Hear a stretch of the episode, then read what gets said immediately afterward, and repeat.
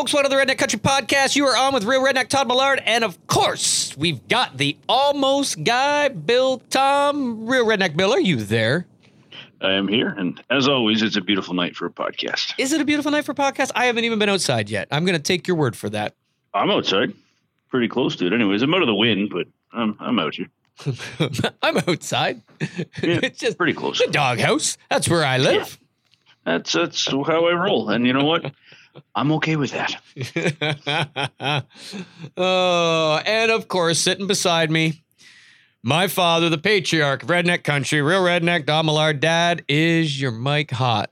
Yes, it is. Oh, it is tonight. Ooh, so we can hear 'em good. right? Right. So I'm excited for tonight because we are going back to our grassroots to how we started this podcast. We we might have lost a little bit of focus somewhere along the lines, but not really. We brought some guests on and it was a good time. But now we're going back because we started this podcast, Bill, and correct me where I'm wrong. It's kind of turned into therapy, but we started this with how did we learn to hunt? by the old boys sharing stories at hunt camp and us picking up on just listening and going, oh, so when you're in the tree stand or you're in the duck blind, you're like, Yep, oh, that's right. I remember him saying this. I gotta watch and and and keep an eye for this or do that. And so we we kind of were like, you know what? Let's go back to that. And, I, and I'm pumped because it's gonna be. I'm I'm gonna I'm gonna It's save. gonna be good. It's gonna be good. It's gonna be good. I'm I'm really excited. I'll save it. But we're back to our roots of sitting around the campfire, unedited, sharing stories and just letting it fly. So before we get into that, though, we always got to start with Bill. What did you do this week? Had a great week, actually. I, on, the, on the podcast last week, I talked about uh, getting a trail pass for the snowmobile, um, local snowmobile club here. Yes, you did. And yeah, I, I, I broke down and I got one. And then my you machine broke, you broke, broke. down on the Sunday. Gonna Yeah. You broke down and bought a pass, or you broke down your machine. Yeah, no, it was great. I had a great day on uh, on Saturday. Uh, I bought the pass on Friday, full intent. Got all my licenses and uh, insurance is all up to date. And bought the trail pass. Unfortunately, our local ski club here, um, it- you know, they, they just announced a little while ago that they're shutting down for for all seasons passes for uh, for the winter. So we uh, are uh, seasons members at uh, uh, Snow Valley, which is a local family owned uh, company or uh, ski hill. It's great. It, it meets our needs. We're not uh, super slalom down downhill skiers. I actually snowboard, so um, Are you a little old for snowboarding? Yeah, I, I go back to my roots. I mean, the gray and the beard is, is kind of, you know, holding me back a bit. See, I had this conversation earlier today with somebody that said, "Todd, have you always had those earrings?" And I'm like, "I have." And now I, I I am cognizant because I I used to look at dudes that I considered older and be like, "Man, that dude is way too old for earrings." And so I said to the person, "I really don't know if I should be taking them out yet because I used to chirp the people in my head. I wouldn't say it to them because oh, I mean, I can run fast, but Yeah. I, I wouldn't say it Those directly but I'm thinking, why are you wearing? What do you got to prove at your age that you're wearing earrings? And now here I've still got mine in. So now I consider you snowboarding. yeah, well, you know, what? I got nothing to prove. I, I, I am a, a low and slow type guy. I, I don't need to go for, for need for speed. I go out there to get up and down the hill. I enjoy it. It's a good workout. My son does all the park stuff and jumping and Does he do that, Jazz? rails and stuff. Yeah, I can hang with your son. Yeah, well, you could try, but you're old too. So but I, I we enjoy it. The, the Snow Valley is, is not uh, like a, a BC uh, hill or nothing, but I, I love it. And How long have you minutes from home. snowboarded for? Uh, uh, three years. Three years now. I used to ski long, long time ago when I was in high school and stuff, So- and and in a lot better shape. I'm intrigued because I didn't know this. So, so tell, which is really rare. But so tell me something. How did you start? How did you did you go down the Kitty Hill? Did you? Because I got a story I can relate on snowboarding. But how did you get rolling? And did it well, hurt? I, yeah, oh yeah, it hurt a lot. I, I didn't know what I didn't know, so No, I, I went Coming for- from a bull rider, that hurt a lot. Well, yeah. I knew what I was getting into with bull riding. This one was self-induced. Uh, you know, you go up the, the Kitty Hill and you try to stop. And you hold your can't. You can't do it. You don't got enough speed. No, and that's it. It, it. it wasn't until I got on the bigger hills and I got a little bit of momentum and speed and, and started to link turns together and stuff. That I, and and to be honest with you, I, I- I got a guy I work with uh, uh, that uh, sold me his board and setup, and and that made all the difference in the world. getting a, a setup that was consistent because I was renting equipment up till then, See, and th- getting really? one that, that fit. and Yeah. that mattered? I'm good. Our hill is good. I, I've been on a few bigger hills now too, and uh, I've, like three. First year was tough, but the second and, and third year, actually, this is four year number four. But um, the first first year was rough. The second year, I got better. Third year, I, I can go on anything now and, and feel comfortable and confident about doing it. So I love it. I, you know, I, like I said, I don't need to go fast, but I just need to keep going. And I put my music on, and uh, it's it's something you can do by yourself. You get on the chairlift with my son uh, to go up, and he goes left, I go right, and we just kind of uh, have a good evening. And the the hill is only 17 minutes from home, so it it's easy to get there. And yeah, so Right on. anyways, that was that was it. That's And, uh, awesome. I'm more of a toboggan guy now, but carry on. But then the other thing I did too, which I'm going to talk about, then we'll get into the other week, was I made the best chicken I've ever had in my entire life. The I don't know if I sent you the pictures of best that. chicken Oh, you was did. incredible. It was in an egg barbecue grilly thing, which I'm No, assuming egg barbecue. was That's it my not? Weber. the, the Weber. Egg. Yeah, so I knew it was a on, Weber. Don't swear at me. was egg a brand name? You, the, yeah, it- it is. Well, it looked like Weber. an egg. No, it's it's, it's my uh, my Weber barbecue, and uh, I got for Christmas uh, um, an insert for the barbecue that I can cook chicken on, and it was phenomenal. Insert was- rotisserie, or I don't think so. It was Nope. sitting. I'm trying to remember because It was basically- I know you, you- did you send me a probably didn't. picture, and I I blank it out. Yeah, I know. It, it's one of those things. It's me. You blank it out. But the uh, the insert on that is like it's got a beer can style. So um, so you you put Yeah, I got your you. beer can in the middle. But I don't drink. You know, I'm not drinking right now with uh, losing a little bit of weight. And I had Pepsi in the house from before. I had one can left, and I put that Pepsi can on the inside instead of a beer can. And I tell you, with the um, the rub, uh, a little bit of brown sugar, paprika, onion powder, and uh, uh, olive oil, it was the best, juiciest chicken I've ever had, bar none. And I I'm had game. I'm Oh, doing it. it- I'm doing it this weekend. Send me send wood- me the recipe. Wood chips. Wood chips uh, for the smoke. Oh, on that. see, I Well, gotta get my need- smoker out. Oh, it, it- oh, you don't have to if you got a Weber. So just, just saying. But the family loved it, and, and the only problem was the chicken wasn't big enough because I, I could have had more. There was no leftovers, and, and I highly, highly recommend uh, if you get an opportunity to do a, a chicken on a charcoal barbecue. Oh, it's phenomenal. Chicken So- on a charcoal bar. Dad, you got a charcoal barbecue at home? I do. Mm. Yep, that's the only way we used to barbecue. I We tell you what. I'll supply the that. I'll supply the can of Pepsi and the chicken. In fact, we used to use the hibachi so you could move the the grates up and down as the Hibachi. coals got hotter or cooler, and that's the way we Hibachi. barbecued our chicken. That's just a fun they're word to delicious. say. Hibachi. We are going back to our roots tonight. Right? right? Can you smell the nostalgia in the air? yeah, that was the only way we barbecued, It's and like we salsa. did chicken. Everything. Oh yeah, Salsa. it was delicious. Hibachi.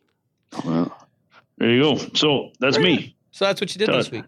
Yeah, what do you what'd you get up to tonight? Oh, dude, this- this- nothing, nothing at all, other than working out new diet and work. Work's been insanity. Yeah. We we doing some projects and stuff like that, so I just haven't had any any time at all. It- it's just been nonstop.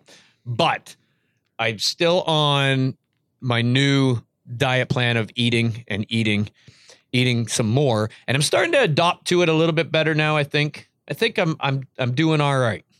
I'm now Are become. you, are you up or down? Uh, I, well, I'm see. I'm not trying to lose or gain. Well, I'm trying Yeah. to gain, right? I'm, it, it's bulk is what this is Yeah. to put on muscle, but it's clean bulk. So that's the problem that I struggle with because I'm the dude that every night I got chocolate bars on my nightstand and chips beside my nightstand, and that's my bedtime snack. I'm watching TV. You sound like my brother. and I, I tell you what, and don't tell him that. He messaged me this week. And I can attest to that because the wrappers are knee deep.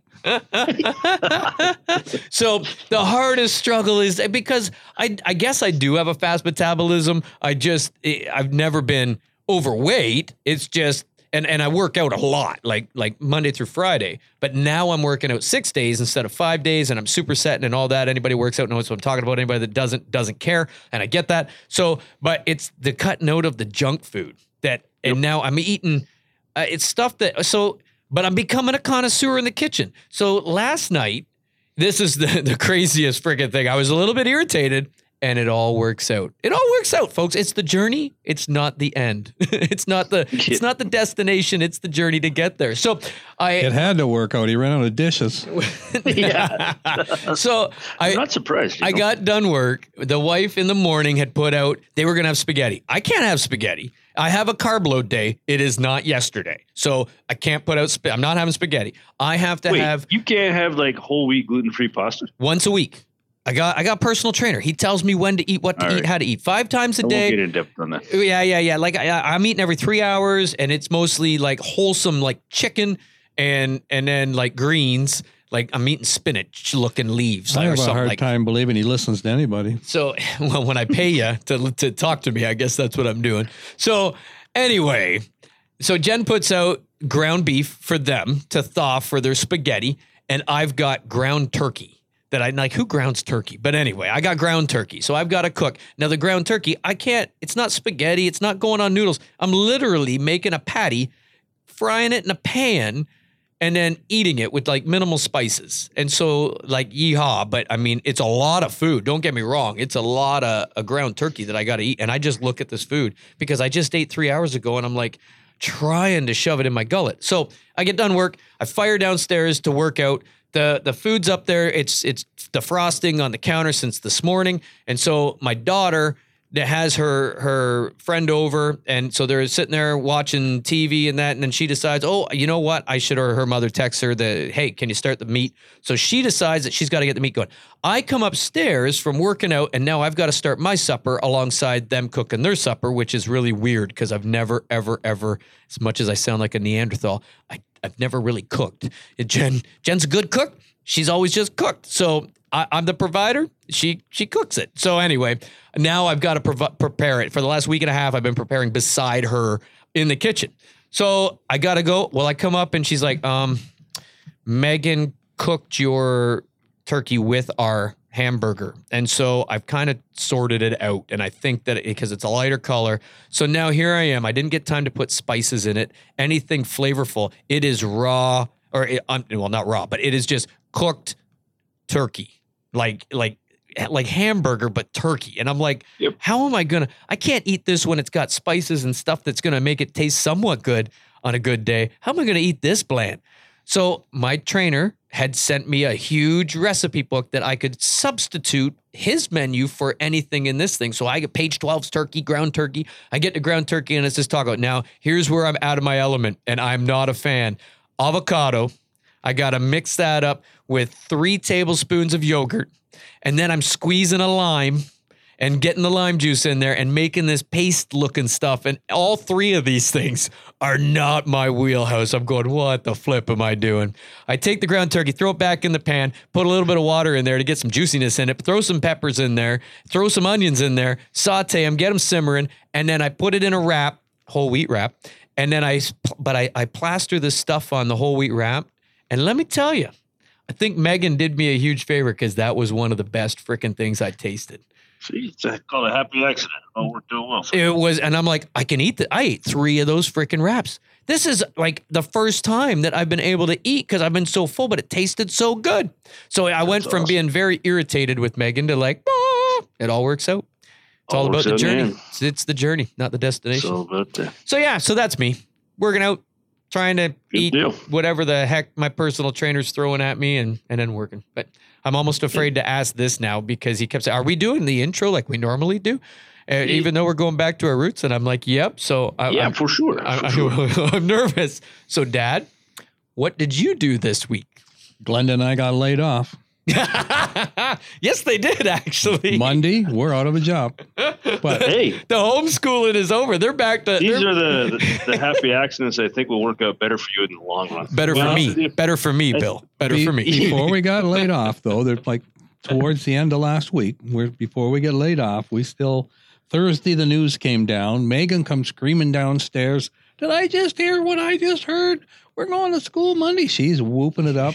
Avery's not so happy. And right Yeah. then, Jen texts us and says, Oh my gosh. The lockdown is over. Yeah, Glenda went, What is going on? These kids are yelling. And I got this text from Jen. And of course, Jen said it was just announced they're going back to school Monday. So my wife's uh, jaw dropped. And so anyway, we got laid off. But before that, now, because uh, my wife is right into home and school with Avery, like like. Oh, right- she's a pretty good teacher. I'll tell you what. Our dining room never looked like so much like a classroom in its Yeah. life. It like words And when it to, comes to, to reading, now she gets drapes, and yeah, it was pretty good. in the afternoon. Glenda goes over her words, does all that stuff, but in the afternoon, she gets on with a teacher and they read a book, and then the teacher asks questions about the book. So we're sitting there listening to uh, Avery read Goldilocks and the Three Bears. Well, then after the story's over, she says, "Well, by the way, Avery, have you ever eaten porridge?" No, I don't think I like porridge. Well, have you ever tried it? Nope. It doesn't look good to me. And so I thought tomorrow I'm going to come over. When we come over, I'm going to get a bowl of porridge for Avery for breakfast. So the next morning, I prepare this maple brown sugar bowl of cereal for uh, Avery. And so I said, Okay, Avery, I want you to do me a favor. I want you to try this.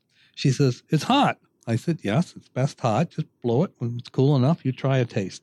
What is it? I said, It's porridge.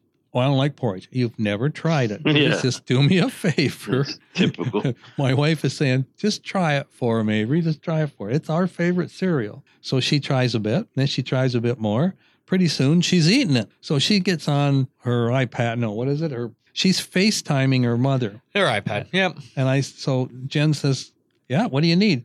She says, Guess what I'm eating, Mom? I said, I have no idea. She's Grandma and Grandpa got me eating porridge. See, going back to old school. Jen, That's it. Jen Stick to your you-" ribs breakfast. Yeah. Jen, That- that's Jen says, Do you step like it? Yeah. She says, Yeah, I like it. And so I guess she's had it uh, after that too at home without us being here now. I guess she's had some this week. So that was one good accomplishment. that- That's good. like- That's one like step away from frozen pancake on your back Yep. going to school uphill both ways. So Yep. yep. Now I, I told, you're right. Because I used to have it every morning. I remember my mother saying, What do you want? Porridge? Again? Yeah, I love porridge. Yep. But anyway, uh, I did cook a, I told you about that goose, or uh, pardon me, venison stew. And uh, Megan eat my venison stew and loved it. So, and I told I told you off off the record, I think that I was going to make some goose stew this week. So I made a great Monday morning. I'm off. I'm laid off. Laid off of teaching. And Sunday. I'm yeah. now home alone, just working That- me that's in the crazy. computer. So I thawed out a bag of goose breasts and I injected them with liquid smoke and red wine. And I put them in a bag with a little more red wine and Montreal Steak Spice. And I left them in the fridge for 24 hours and I turned them. And then I put them in the Instapot the next morning for 45 minutes and with, with uh, beef broth in the Instapot and a little bit of wine in the Instapot. And so they came out of there. So I I sliced them up into thin strips, and I used a pair of uh, cooking scissors, and I snipped them into into cubes, and I got a nice big bowl of, of cooked goose. So then I started making the stew, and I've got I got the carrots and the potatoes and the celery and the thyme and the uh, uh, parsley, and I got a quarter cup of Thyme parsley. or Yeah. time? Yeah. Whatever. Tell us, Tom. What would that be, Mr. Bill? Tom. well, it's spelled with a Y, so I'm not sure. You didn't even know it was spelled with a Y. Yeah. I do. I spell Either it way, huh? time. T H Y M E. The Time. spices are flying. say and time. Simmering's going. I pour in a can of peas and I got her all simmered up and oh, was it good. So I See? put her in containers and I've got some nice containers in the freezer and I brought a you couple. put one over. in Todd's freezer. I did. I, his well, I brought them days over. I brought I brought a couple containers over and I told I've got to. I've got to Felt check it sorry and for him, see. you? I got to see if it matches my menu. Yeah. Well, Yeah, I'm anyway. sure it will.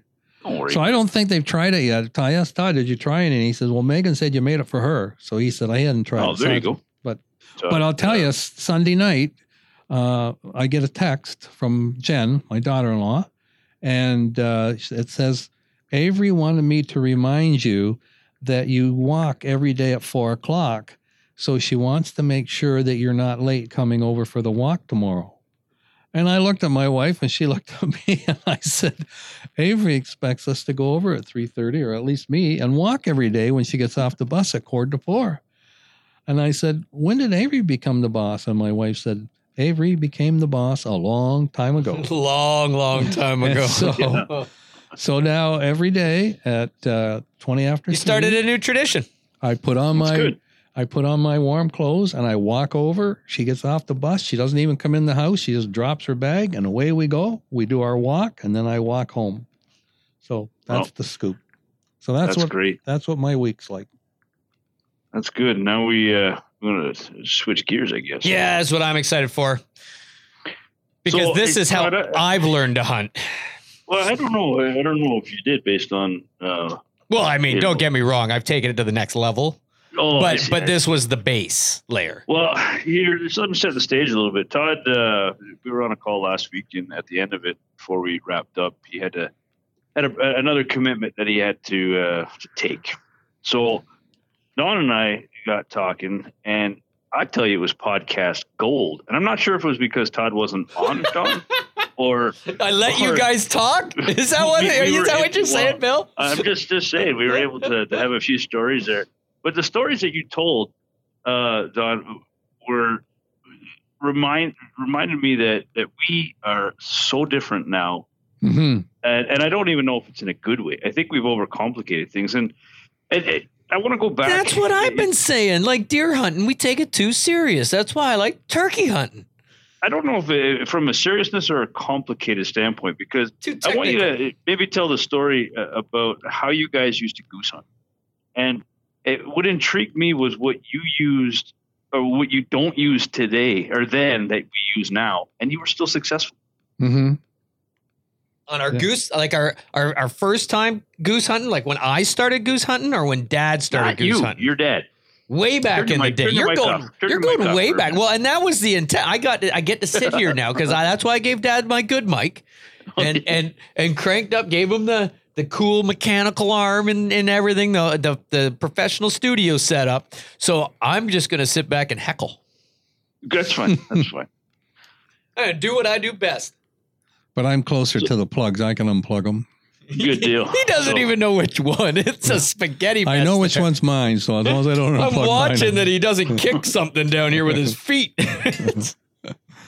Yeah. So you, I want to, let's uh, tell that story Well, again. Well, yeah. All right. Well, when we started hunting, like my buddy and I, Ron, and we hunted five days a week, but we predominantly hunted ducks. You know, you'd see geese, but we had no way. Uh, we didn't have goose decoys, and they weren't as thick and as heavy as they are around here now. But we predominantly hunted ducks.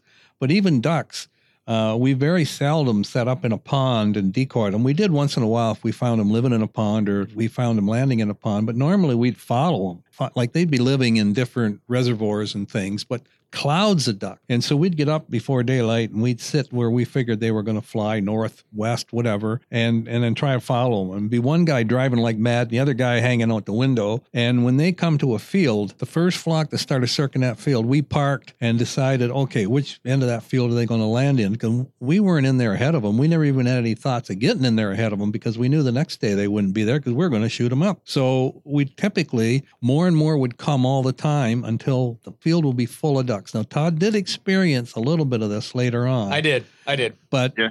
but this was long ago before he was even thought of. They would the ducks typically would cover that field, and the ducks at the front would be feeding across that field. The ducks at the back would be realizing that the food's getting eaten up, so they'd fly to the front. Well, then all of a sudden, the ones that found themselves at the back, they fly to the front. Like a leapfrog. yeah, and they Yeah. just keep leapfrogging. And they look like they're rolling like a wave across that field. Yeah, Todd has experienced that. It's something. We did that a couple of times with him. Like thousands. It's insane. no kidding, eh? yeah, but That's incredible. So anyway, we'd figure out which way they were coming. When they got to the end of that field, they got the fence, the road, whatever. They'd they'd get up and fly around to the other end of the field and do it again. So when they did that, we would crawl or run as we could, and when they were in the air, we'd run into that field. And when they made the circle to come back in, we'd get down and we'd now, start crawling towards predecess that with back in the day, mm-hmm. you could do this a lot easier because it wasn't like permission crazy. Yeah, Yeah, If it the other thing wasn't signed- too, right? Yeah, like if it wasn't Yeah. signed, you could go. Like Yeah. and farmers just let you go, right? Like it Oh, They was had yeah. no issues it at was all a with you. gentleman's We were we were driving by this cornfield once, and the farmer had it half picked, and there was there was two or three tractors pulling combines. It was they didn't drive them; they pulled them, and they were going through the corn, and the ducks were landing where they'd already picked it. Well, we never even thought twice. We just went through the fence and snuck along the standing corn, waved at the guy with the tractor. We're carrying our shotguns. We're in camo and we got into some uncut corn and where the ducks were going to feed by and we shot ducks, and Huh. th- they never stopped. It. They never stopped No. working. They just waved at us. We picked up our ducks and left. It was awesome. Is it because you you knew a lot of people, or that's no, just the we, way it we was? knew nobody. Like we covered a lot of territory. I'll bet we covered probably forty square miles, where we were driving every day, all the time, and, and yeah, it was before overpopulation, a bunch of jerks, Yeah. right? Yeah, I Yeah. I use the same there same were no suburbs. Well, and I use this the this the same analogy all the time that I say if you got 100 people and 10% of those people are jerks, you got 10 people. Now, Yeah. if you got 100,000 people and 10% of those people are jerks, you got a lot more people. And Yeah. so now the farmers have had to deal with that 10% a lot more now just because of overpopulation. It's not like there's any more jerks.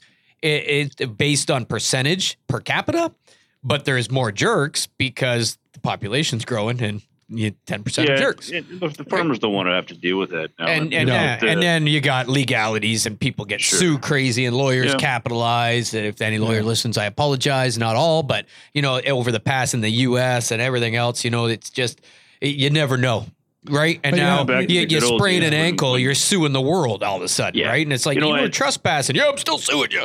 But five It's days a just week we did this, and we'd be in a different field every day, a different part of the country every day, depending where the ducks took us. And so we would crawl into the field Yeah. and just lay with our guns on our shoulders, but out in front of us, we'd be laying, and then we'd watch for them to come, like in corn stubble. And more than once, No, no burlap or nothing on no, you. Just, laying there. just laying there waiting. And then as they got closer, then you could start to see the ducks coming up a little bit. So you knew, okay, those ducks just flew up a little bit and they're in front of that flock. And then as they got closer and closer, it looked like the ducks were higher, but it was because they were closer now. And all of a sudden, 10 feet in front of you, here's green heads. And the chuckle, that feed and chuckle, oh my gosh. That- yeah, that feed and chuckle was just prevalent, just noise in your ears.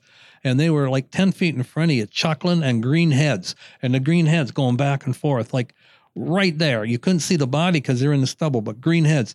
So we knew, sit up. So one of us just say, sit up. And as you stood up, sat up on your knees or whatever, oh my gosh, the ducks at the front, their heads went up, their eyes got big, and the, the whole flock in the air. And then we just started shooting ducks. with lead. Yeah, with lead. yeah, back then it was And lead. so two things with lead and when he could actually sit up. Yeah, exactly. Yeah. When I could get up on my knees from from a prone position. in a timely there. manner. Yeah.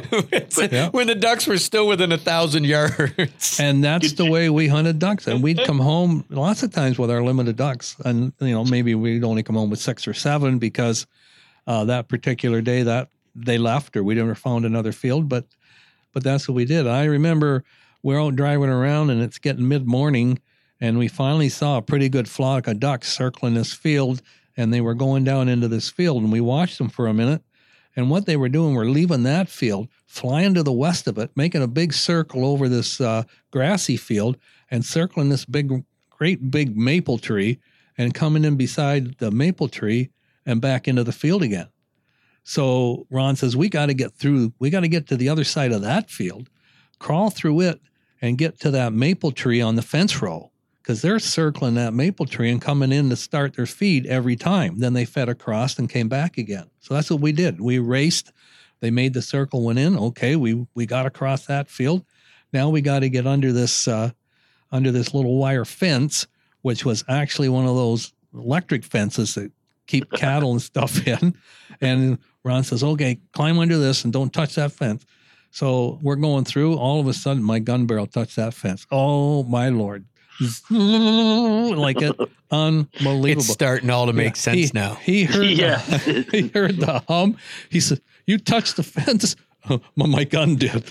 so anyway, we got through it. Oh, That'll rattle your teeth. Yeah. I tell Oh, you. did it ever? So we get through.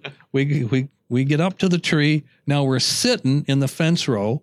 The ducks have gone the far side of the field. They've lifted. They come flying west. They're at. They're probably about hundred yards to the right of us as they come across the field towards us, because we're facing we're facing the way they're flying now.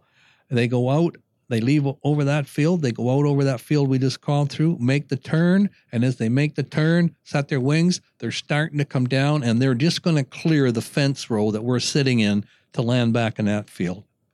And Ron yelled, Take them. And I stood up, and here's this beautiful, great big green head mallard making that turn with his wings set. And He's about 20 yards up in the air and he's about 30 yards out. And I swing on him and I pull the trigger. And right in behind him, 10 yards behind him, is this hen swinging and coming down in behind him. And they both fell.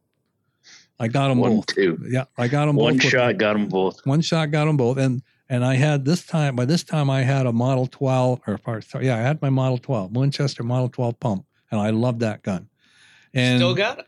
yeah i still got it it's, it's i love it and so then i swung on another nice big green head and dropped it and then by this time they flared and they're right over my head and i swung on another one and dropped it well ron he had a an over and under he had a really expensive over and under and so I looked over at him. I said, Did you get any? He says, I got a great big mallard. He says, But I had to hit it twice. How did you do? I said, I got four. He said, You got four? yeah, yeah, I got four. But I, but this grassy field, it was almost to your waist. I said, But I, I got them marked. If I move, I'm going to lose the mark, like with, with things in the background, trees, posts. And I said, You're going to have to walk out here and I'm going to have to show you the general area or we're not going to find them in this high stuff. So he started out and I said, Okay, should be one right out here in front of me about 10 yards. Yep, pick that one up. Now I said, Just a little bit to the left. Yep. Now just keep walking straight right about there. You should be fine. With. So he milled around there for for about 30 seconds or so. Yep, yep, I got it. Okay, now just move back a more to the right and go straight back, and you should find a drake and a hen 10 yards apart. That took him a little longer, but I put him in the area and, and he found them. So we came home with with 5 ducks. I'm and we were pretty picturing. Dad guiding a dog, but really it's his buddy Ron. Yeah, it's but buddy. because I could totally relate. Because then when I started hunting, now I know where it came from. Mhm. And you Yeah. you were able to experience Mhm. some of that uh, uh, leapfrog type. Oh, fun. I'll tell you what. We we used to hunt a different area than we do now, and we talk about going back there. But we used to get up and we used to drive. eh, I'm, I'm, I don't hour's want, drive. Well, I don't want to give away too much info. Yeah, it- but uh, but yeah, we so because we still talk about going back, and so we had a, a couple farmers, and they had we we used to take. I think I shared on a Now podcast. this is in days of permission now. Yeah, you know, well, fences, signs. You had to make sure you had permission. 20 years ago now, right? We're, So we're back into we're using steel and everything else. Like it, it is it, when I started hunting. So yeah, we get uh, we had a, we had a, a couple families that one of the kids of the families eh, he wanted to get into hunting, but none of the family hunted, but they owned a bunch of farms. So I think I've shared before that we made we said he can come with us anytime. Well, then he started finding fields all over the place. You know, my uncle's field and my there's geese going in it. Come on up, guys. And and so it was we'd go pick them up, set up, smash some geese. It was awesome. We had a, a really good standing. And uh, I shared this last year, I think, on one of our podcasts. And Scotty noted that last year he heard I think he heard the podcast or something, and he reached out to me and and said, Hey, I, I this is me, I'm him, and I still hunt, which was kind of cool. So he's he's now Brings it all around. yeah, he's now hunting. He's got his license. He's a goose hunter, and and has invited us up again. So which is which is wicked. And so, but we were up in that area. There was there's a bunch of conservation areas around. We're holding a lot of ducks. Don't get a lot of that around where we are here. And so we were out. We we were goose hunting, and and it set up and smashed a bunch of geese, and we seen all these ducks going, and and f- filling a field one over. Went and got permission in that field. And then I had no idea. I'd not hunted ducks. We we were getting ducks quite a bit when we were goose hunting, but it would be because we set up our decoys, our, our goose decoys, in the morning, in the dark, and before the geese come in, the ducks would come in. And typically, if there's a lot of ducks in the area, they're going to feed in the same field as the geese. So you get ready for the ducks first thing. After you hammer the ducks, in come the geese. And there's never as many ducks now as there are geese because it's just the goose population's insanity, Yeah, it's, uh, right? It's re- yeah, yeah, it's reversed from when when Dad hunted, started hunting way way back in those days.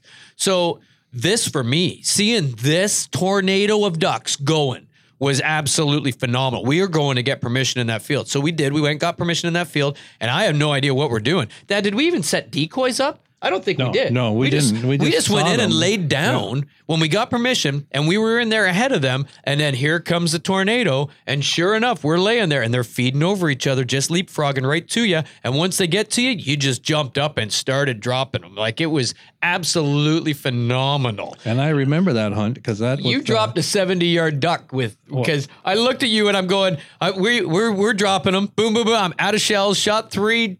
Ducks are falling from the sky. And then it's like dad's still lining up on one, like he's got a shot left. And I'm like, too far. Like, what are you doing? It was and a pintail. It, it- was the first pintail I'd ever shot. It literally took me the time to say, What are you doing for that duck to drop? And I paced it off over 70 yards. How did you hit that? And he flipped me the hall and he had gone, didn't tell me, and he had bought heavy shot. And had uh, that heavy shot shell in there, and he that sucker. I it. I think. in the hole sometime. Well, I think I, I I swear it was I, I my memory, but I think it was what seventy four paces for me to pick that duck up, and it was deader than a doornail when he hit it in the air, and I'm like, holy Joe, man, that was stupid nuts. But yeah, mm, it is absolutely phenomenal it, when those Yeah, ducks you know, are like that. what I'm picturing too, uh, unfortunately, with those hunts is you're one and done though.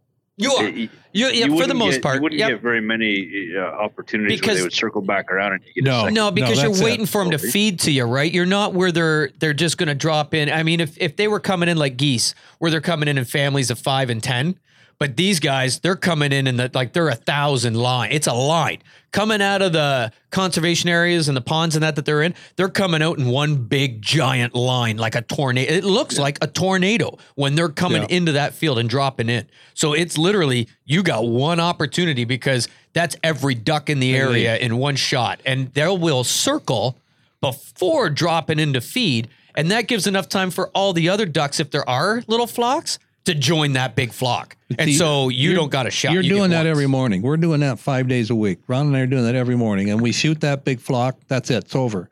Okay, so now what do we do? Well, we I had a county map of all the, and you can still get them, I think. Uh, county maps, and and they're awesome. it's called Google. Well, maybe it is now. We used to go to the county and get them, and had every pond, dirt road, everything, every intersection, and we'd follow the stream. So, okay, we'd find where this stream crossed this road, but not too far away. It crossed the other road 90 degrees to this one. So you knew that you weren't walking 10 miles to get to the other road. But if you Yeah. followed that stream, when you got to the road, you just walked up to the corner and back to your car. So we'd we'd look for those spots and just start following streams. And there was two or three in that area where ducks would go to rest in the afternoon. And in fact, sometimes they spend the night. And so after we shot that big bunch, we'd walk that stream. And we I remember one day, I mean, it's cold. This is December, snow on the ground, easy to find the ducks when they're down. And so we're walking along this stream, and then there's this nice wide spot, and it's full of mallards and blacks. And Ron says to me, Oh, look at the blacks in there. Okay, how close can we get? So we get in there and we jump this this puddle on this stream, and up the ducks go. And now this was earlier before I had my Model 12. I used to shoot an old LC Smith double that was just deadly. That sucker. I'm looking for one, by the way. If anybody listening to this has one, yeah, I I sold it. I wished I'd never had, but I traded it in to get the Winchester Model 12. That's why I never sell a gun. Yeah, I, well, I I kick myself. then- I guarantee I would. don't Yeah. say that, Bill. I just sold one. well back then it was the only way I was going to get the Model 12, and I used it Yeah. for trap too. So, but anyway, that's what I had, and and uh, Ron had an over and under. So when they went up, and we fired at them, we get we got two or three with the with uh, one shot, or maybe four, like because they were bunched up, and then this great big black. And what you tried to do was shoot the ones that flared up on this side of the creek, because remember it wasn't froze solid, but it was cold. You know, it was cold. It was a strategic shot. yeah. Else you were swimming. Well, this great big black got up and I couldn't resist. And I went, Oh, look at that black. And I dropped that black on the other side of the creek. And Ron says, I ain't crossing that creek. I said, Well, and, and you know, back then, in fact, still now, I don't mind the cold. I still do a lot of in this cold weather, but I didn't mind it. I just, I just waded that creek. It was over my knees, thigh deep. I waded that creek and I got picked that duck up and I waded back. And I can remember kneeling for the picture And we took the picture right there. Ron took a picture of me. I took a picture of him in the snow on the side of the creek. And I couldn't stand up because my pants had froze solid and I had to break the ice to get them to move. And I still have that picture. And then I had to walk all the way out to the truck with those frozen pants, but it never bothered me. We just did it. We just did it. And then I'll tell you. They were- they were- that's old school tough, Todd. Yeah, that you was wouldn't be great able to do that now. I, I got some stories, my man. When we go, I'm the dog. but you know, That's also uh, we we had this one pond we kept for Saturday. It wasn't a pond really; it was a flooded cornfield, and we saw the ducks going in it, and it was standing corn. And we thought, is it cut in the middle? Is is there a field in there that's cut? So of course we we travel in and we find we bump right into this great big flooded area where some of the corn around the edges of this water hole has fallen over, some of it's stunted, and in the middle it's hardly grown at all, and it's just a big, big flooded pool in the middle of this corn. Well, this was Gold before, mine right yeah, there. this was before either one of us had any kids, and uh, so we within the next Saturday we dragged a bunch of decoys and carried a pail each because we sit on the pail because it was wet and watery in there. So we carried a pail that also helped you carry the ducks out, and a bag of decoys over our backs, and we crossed the fields and got into this flooded uh, cornfield, and we sat up, and, and if there was ducks, and they were living in there, so we'd scare them out, and then as they come back, we'd shoot our limit and leave. So we just kept that pond for Saturday when there was more hunters around, and not not like there is today, not the competition you have today, but there was a few guys around. But Saturday, that was our that was our duck pond. So the next uh, it- we hunted it for two or three Saturdays. We were doing pretty good, and then we went out this one Saturday, nothing in it. Well, do you think anything's going to come? Don't know, but we had nothing else planned, so we set the pails down, sat on the pails. We threw a few decoys out into the into the water, and we sat there. And we, it was daylight. It, it got to be seven thirty. Then it got to be eight. It got to be twenty after eight. So it doesn't look like there's anything going to come. All of a sudden, Ron looked out. He says, "Look at that!" And here comes the tornado.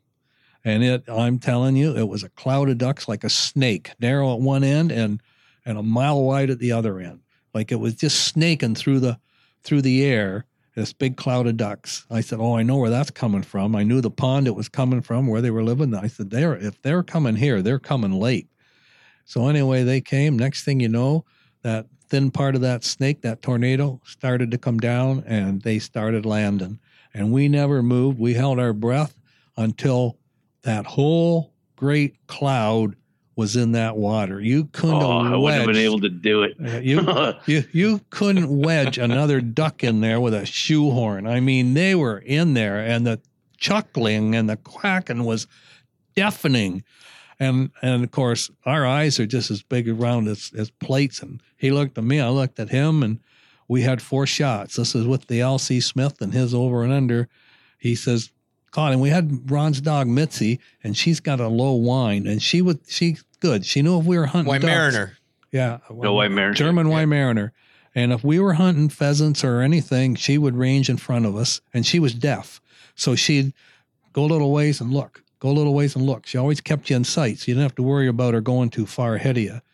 But if we were hunting ducks and he motioned her behind, she just hung behind. Well, you could tell where the ducks were from where she she'd sit there and watch them ducks and you could tell where they were. So we just kept our heads down and uh, she was letting us know that they're coming in. You and then- watched her head watching the ducks. yeah. Well, then Yeah. next thing you know, they're there they are. They're in eyesight and they're dropping in. So I said, "Ready?" He's ready. So we just stood up off the pails, and you would not believe the sound of those wings going up in that cloud. We took four. We picked out ducks. We knew enough to pick out ducks, but you couldn't help but hit more.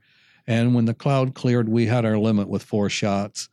And Mitzi was gone. She was out there. Ron and I went out, and uh, we're picking up ducks, and and we're we're looking for cripples, making sure that we you know we don't want to lose any cripples or anything. And he says, "Where the heck is Mitzi?" And we could hear her whining on the other side of the pond. So Ron heard hustled across, and there she was. She had two in her mouth and her paw on one, whining for Ron to come get them so she could chase some more. But we ended up with our limit with What a four smart shots. dog. Yeah, uh, and no training. No, she just did it. You know, it was that was That's- awesome. Yeah, That's rare. You, you don't get Todd to do that, but see, you don't even yeah. training.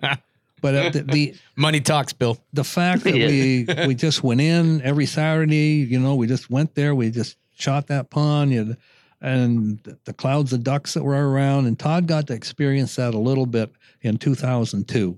That's when he started hunting, In 2002. and I See, remember and Todd's this is- first. Go ahead, sorry. this is it's just incredible to me that there was there was nothing besides a shotgun and some shells and and right place at the right time like you you didn't have to have the you know and, and I don't knock anybody who's got it like the the, the big spread and and the calls and the say, layout you blinds knocking us, Bill? Like, what are you saying? We, we wasted our money? well based on what your dad's showing here you, Yeah. you, you know It was all his money. I'm okay with it. Keep And- going. Yeah, and I remember buying No, my I remember buying my first feeding chuckle call. I couldn't because I, I picked it up and I, I shook it and went, Holy mackerel, that sounds just like the ducks we've been hearing. And I It can was remember a PS Olt, PS Olt right? PS Olt. I have a well the Smell chuckle wasn't. nostalgia. The, I my think it two- was. I don't know, it might have been, but Did my two my two favorite duck calls were a PS Olt goose and a PS Olt duck. And I found two of them, a pair of them, brand new at a yard sale a few years ago. So I bought them both just for nostalgia. Even though I still have my old ones, these are brand new, Yeah. never been used. So I bought them anyway at this yard sale. But I can remember that chuckle. Uh, but that day in that pond, we never had to call. They just came right in. But lots of times If that you're where they're gonna be, you're Yeah. good to go. But that chuckle Yeah. sealed the deal on a lot of ducks when we first started using it. I couldn't believe how good that chuckle worked, and and they came in with no decoys. They just came right into the sound of the field. you know what? We smash a lot of geese in fields. And Bill, you've been with us. You've you've you've experienced it. Yep, absolutely But my favorite is ducks on a pond. Yeah. Like there's nothing Yeah, I- that you set up some de- uh, just a few decoys on the edge of a pond. You know they're going to the pond. You hide in the ragweed or whatever's there, and when they come, it is just fun. there's nothing. There's Well, nothing better. you heard me. You heard us ducks on a talk. About, you heard us talk about Todd's first goose hunt, laying in that field. It was a farmer. right. that was a while ago. Yeah, yeah, yeah. We had nothing. we had absolutely nothing. that We were was- just laying in a field. That was September 2002. That same year, uh, uh, September 28th, 2002, was the opening of duck season. That's And- the pond we hit right up the road Yep. from there, right? And just Oh, up the road from there. I said to Todd, "There's ducks going in there, so we're going to hit that pond." And Rick, we were all camped. We had a seasonal trailer at. Uh, careful, you're going to give away our yeah, spots. We had a we had a seasonal trailer at. at this campground, which I was going to say, and and so packed up Friday night. I took a bunch of duck decoys and our guns and and carted them up. We got up at four o'clock on Saturday morning at the park. My son-in-law was with us, and so we drove down in. And this was his first duck hunt. This is Todd's first duck hunt, and we we got in there in the dark. The first thing we learned really quick was the light guy is the guy that puts the decoys out because the other two sink in the mud and get Oh. stuck. yeah this and at four thirty in the morning, when your father's up to his waist stuck in mud, and your six foot seven, two hundred and eighty five pound brother in law is trying to horse him out, I'm you just yeah. ignore and keep Now- putting out decoys. I went in there. It's not that deep, but the bottom was about two feet of muck. And I remember thinking I wasn't going to get out of there. I did. I did wait it a couple. It looked times, like Hasselhoff there was saving. I'd, I'd never. I'd never do it now. But but anyway, we set up, and it got light, and the ducks started coming, and I can remember my my daughter. They had some place to be, uh, early morning or or early afternoon, whatever. They had some place to be, and she says, "You have Rick home here or back to the trailer at ten 30. And I said, "Well, that might be a little early." She says, "10:30 or Rick's not going. I need him back here. We are committed. I don't know if it was a wedding, whatever it was. He has to be back here at 10:30. So you promised me." And I said, "Well, this is this looks like a really good hunt, so I'll make the promise. Yeah, he'll be home. Don't disappoint me, Dad. Get him back here at 10:30 because Rick won't bother, and I need him back here at 10:30." And so I That's a lot of pressure. yeah, I can. And That we a were we were less than a half an hour from the trailer park. I know that. And so I remember at ten o'clock we were one duck short of a limit, and uh, and so we, well, okay, we got to pack up. It's ten o'clock. I got to have you back there. I in like half this an hour. story. Got a half an hour, I'm grinning. and well, anyway, I know where this is going now. I'm well, gonna, well, no, I'm not. You're going to finish it. I'm just going to tell you a little bit. Anyway, we're packing up. So we put our guns down, and this is, I mean, we are get stuck in there trying to pick these decoys up. And Todd is the one that's the furthest out in the middle of the water without a gun, picking up these decoys because he's the lightest. And uh, Rick is still taken down. We had this little makeshift kind of blind put up just stood edge. up in and it, and it's swampy where we're standing even. Like we're standing in water when we're shooting. And and without saying a word all of a sudden rick made a run for his gun and brought his gun up and he fired and a goose fell and that's when todd and i looked up. There was five geese trying to come in over our heads from behind us. And rick was the only one that saw them and the only one close enough to grab a gun and so he managed to scratch a goose down goose down and i got it in my book 14 ducks i keep a log that's why I know the date. 14 ducks on their first uh, duck hunt and one goose. Now, if Todd wants to add any to that story, but we no, come it was home the one- next one. That one, the goose, the goose cannonballed me while I was out there. I remember look, squatting, looking up as Rick's pulling the trigger on this thing, and yeah, it was pretty phenomenal to watch Yeah. that happen because these these geese were stupid. I'm standing in the middle of the friggin' pond. But when they were coming in anyway. yeah, I'm picking up decoys. I'm like, what's going? on? Look, why is Rick grabbing his gun and and he's aiming over my head? I look up and there's oh, okay. yeah. So Rick got one. So we go back to the trailer park. We got 14 geese and we got one or 14 ducks, one short of our limit, which ticked me off. I figure another half hour we probably would have got that duck. But yeah, I didn't know. Care put a stipulation on us. Now I have a bone to pick with her. anyway, Yeah. we get back. So we got to take pictures. Rick says, I'm not changing it. We get pictures. So we're standing out on the road in front of the trailer. and everybody walking by is looking at us. Okay, Well- so this is not a typical trailer park. This is probably the most expensive trailer park i- in in Ontario, in southwestern Ontario, if not Ontario. Am I right, Dad? Yeah. Like this is this is High Flutin trailer park. Is so yeah, it was it was a sight a s- for for sure with all these people. They'd be really upset with all those feathers going Well, across. and, and, and mom's having a canary because they're gonna know you got guns in your trucks. Blah blah blah. it's like we don't care. We got ducks. we get dinner. Then that night, Todd says, Well, let's go out and shoot some geese. I said, Well, we can we can go and stand in a field, maybe get some flybys or whatever. Well, they, down about five trailers, this guy come down and he saw the ducks and he says, You guys going out tonight? And then Todd says, Well, I want to go see if I get a goose or something. Anyway, this guy says, Well, if you get if you get any geese, come get me. I want to know how to clean them. I want to watch you clean them. I want to know how. And I'm like, yeah, yeah, okay. So anyway, we do go out and we just we just go to a field down close to this pond because we saw some geese flying. And I said, it's just going to be flyovers. Like, I don't know But that's what we did at that time. Yeah, like uh, this was our first time ever hunting, really. So for we're- mine. Yeah, we're standing out in the middle of this we field. nothing. Well, actually, we're kind of laying down in this field, and we can hear these geese coming, and they're they're pretty high. And here's a V a V of geese coming, and they come directly over us. And Todd says, "Oh, Dad, they're way too high." I said, "Yep, but I'm going to take that lead goose, that lead goose." And Bill, you know that shot I made when you were with me. Well, Yes. that's what I did. I stood up, I led that goose, and when he was directly over me, I let him have it, and down he came. And so, well, we left, and so when we went back, I said, "Are we going to get this guy for one geese, one goose?" Todd says, "I don't know." Well, it didn't matter. He saw us pull in. He come running down. He said, "Okay, I want to watch you clean it." So, anyway, we showed him how to clean our one goose that night. But anyway, we used to have fun. Passing it on. Yeah. That's that's. I love those stories. I really do. And this is where, like Todd said, uh, it was where we got started with this podcast. Is telling the story, sitting around, listening, listening to how how things were done and, and how we do them now. And and it, you said, you know, did we waste money? No. And I know yeah, you're joking. no, it, about ev- it I know you're evolved, joking, right? but yeah. But well, I was just going to say for the evolution of, the, the number of hunters that are out there, the number of setups that, that, that are out, you need you need to adapt or, or you get run over. Well, you know, and- you you say that too, but I would almost say at that time there was a lot of waterfowl hunters at that time too, right?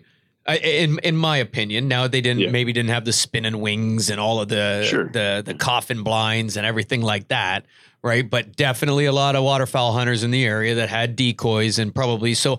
Uh, uh, my my takeaway is if you're just getting into it and you only got five decoys, you don't stop going out like because we. I'll tell you what, hearing dad tell these stories and from when he was hunting. But then hearing him tell the stories of my first hunts and that, those were awesome times. There was nothing that I, I, you say like it's more technical now, or, or you know, it's it's a lot more.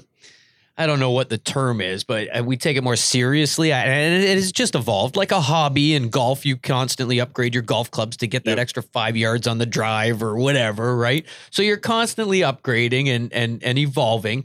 But you know, it, it, it you, then you take it to it's never as much fun as when you just started. And now That's I'm right. hearing all this, and I'm going, agree with you on that. we had nothing. That first goose hunt of mine, we didn't even, we just went, we had shells. We ran to Canadian Tire, got shells, and then went to this field that the geese were already going into. Asked the farmer, he's like, yeah, you go ahead. Went and laid in there, no nothing, no burlap, no laying on our backs. And the geese flying over us, and we were dropping geese like deader than stones.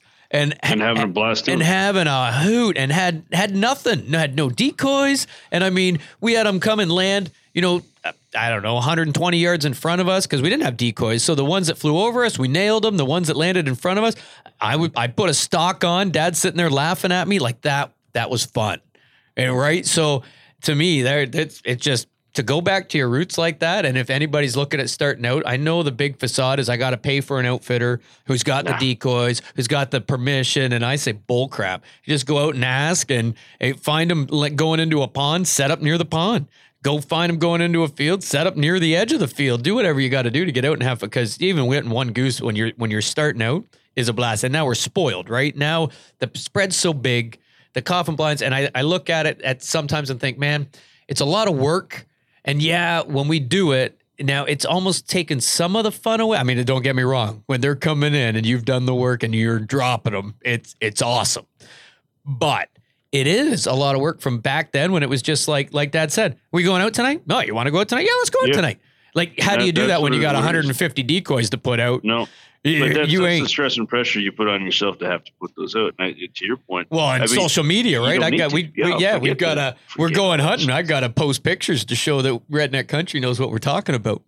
yeah, well, I tell you, the, the one of the, the best times I had, it, and we get to our time limit here. I won't to say too much, but was the, the first time that I ever did it on my own. I got two, two or three, two geese, and that that was so Oh, rewarding. dude, there's nothing nothing more proud of when you're out there by yourself, knock down your your own goose. You did that all on your own. Yeah, uh, Right? from setting up the decoys, getting up early, getting whatever, all that stuff. And I didn't have much to start off with. And the old old stories of sitting there, I'm going to try. To, you know, I, I told you eh, about being doing less but being more present at it. It was kind of my, my a focus for 2021 here, and and and that goes right along the lines. I don't need to go and buy more, or or I just need to go out and, and do it. Get in the field and, and Right. and have some fun. and you never know what might happen. And my most memorable hunt, like one of my most, I've never forgot it over all the years. I got one duck, and I wasn't even hunting ducks. I was in the woods hunting rabbits and grouse, and we came to the edge of the woods and came to the fence row, and I wasn't with Ron. I can't remember who I was with even, but it was it wasn't Ron, and we we and I always carried that chuckle shaker thing in my coat. It was in my hunting coat, and so we came to the end of the fence and and okay, where do you want to go from here? And I saw this duck flying across the field, and I went, oh, there's a duck. And I just instinctively grabbed that chuckle call. I said, let's see if I can chuckle him. And I grabbed it out of my coat and I started to chuckle. He turned, chuckled some more, and the next thing I know, he set his wings and he's come. He's coming right at me, and he's coming down low. Now he's not going to land. He's still about 35 yards in the air, and he's flying pretty good. But he came right over us, looking for that chuckle, and I dropped him. And the guy with me couldn't believe it. I went, "Oh, I love this chuckle." I mean, I just fell in love with that chuckle. And uh, I mean, I got one duck, and to me, that was that was a trophy. That was important. No pond, no field.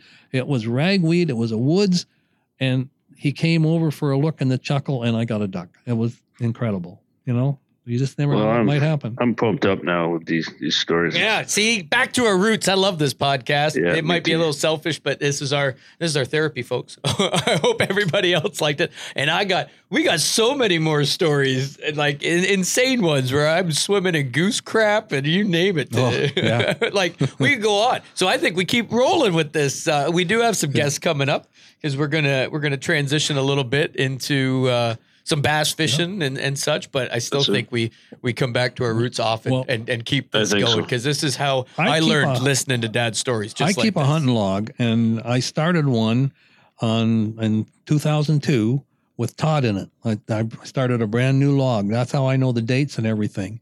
And two years later, we still don't have. I think we had a half a dozen shells, goose decoy Yeah, shells. we would just buy each other But a few two for our years birthdays.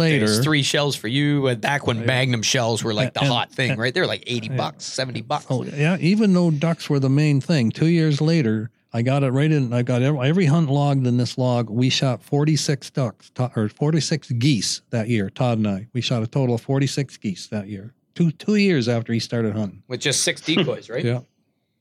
Yeah. That's awesome. and only hitting Well- weekends. Yeah, Good podcast, gentlemen. yeah. Appreciate it. That was awesome. I like it. Back to our roots. That's it. All right. Well, next week should be just as much fun. Absolutely looking forward to it. Right. Thanks, guys. Yeah, and that'll thanks, do it Bill. for this week, folks. For the Redneck Country Podcast, I'm Bill, the Almost Guy Tom. And I'm Todd. And thanks for listening. And folks, if you want to be part of the podcast or you want to give us some feedback or really contact us about anything, feel free to email us at podcast at theredneckcountry.com. Again, that's podcast at theredneckcountry.com. Thanks for listening. Talk to you again next week.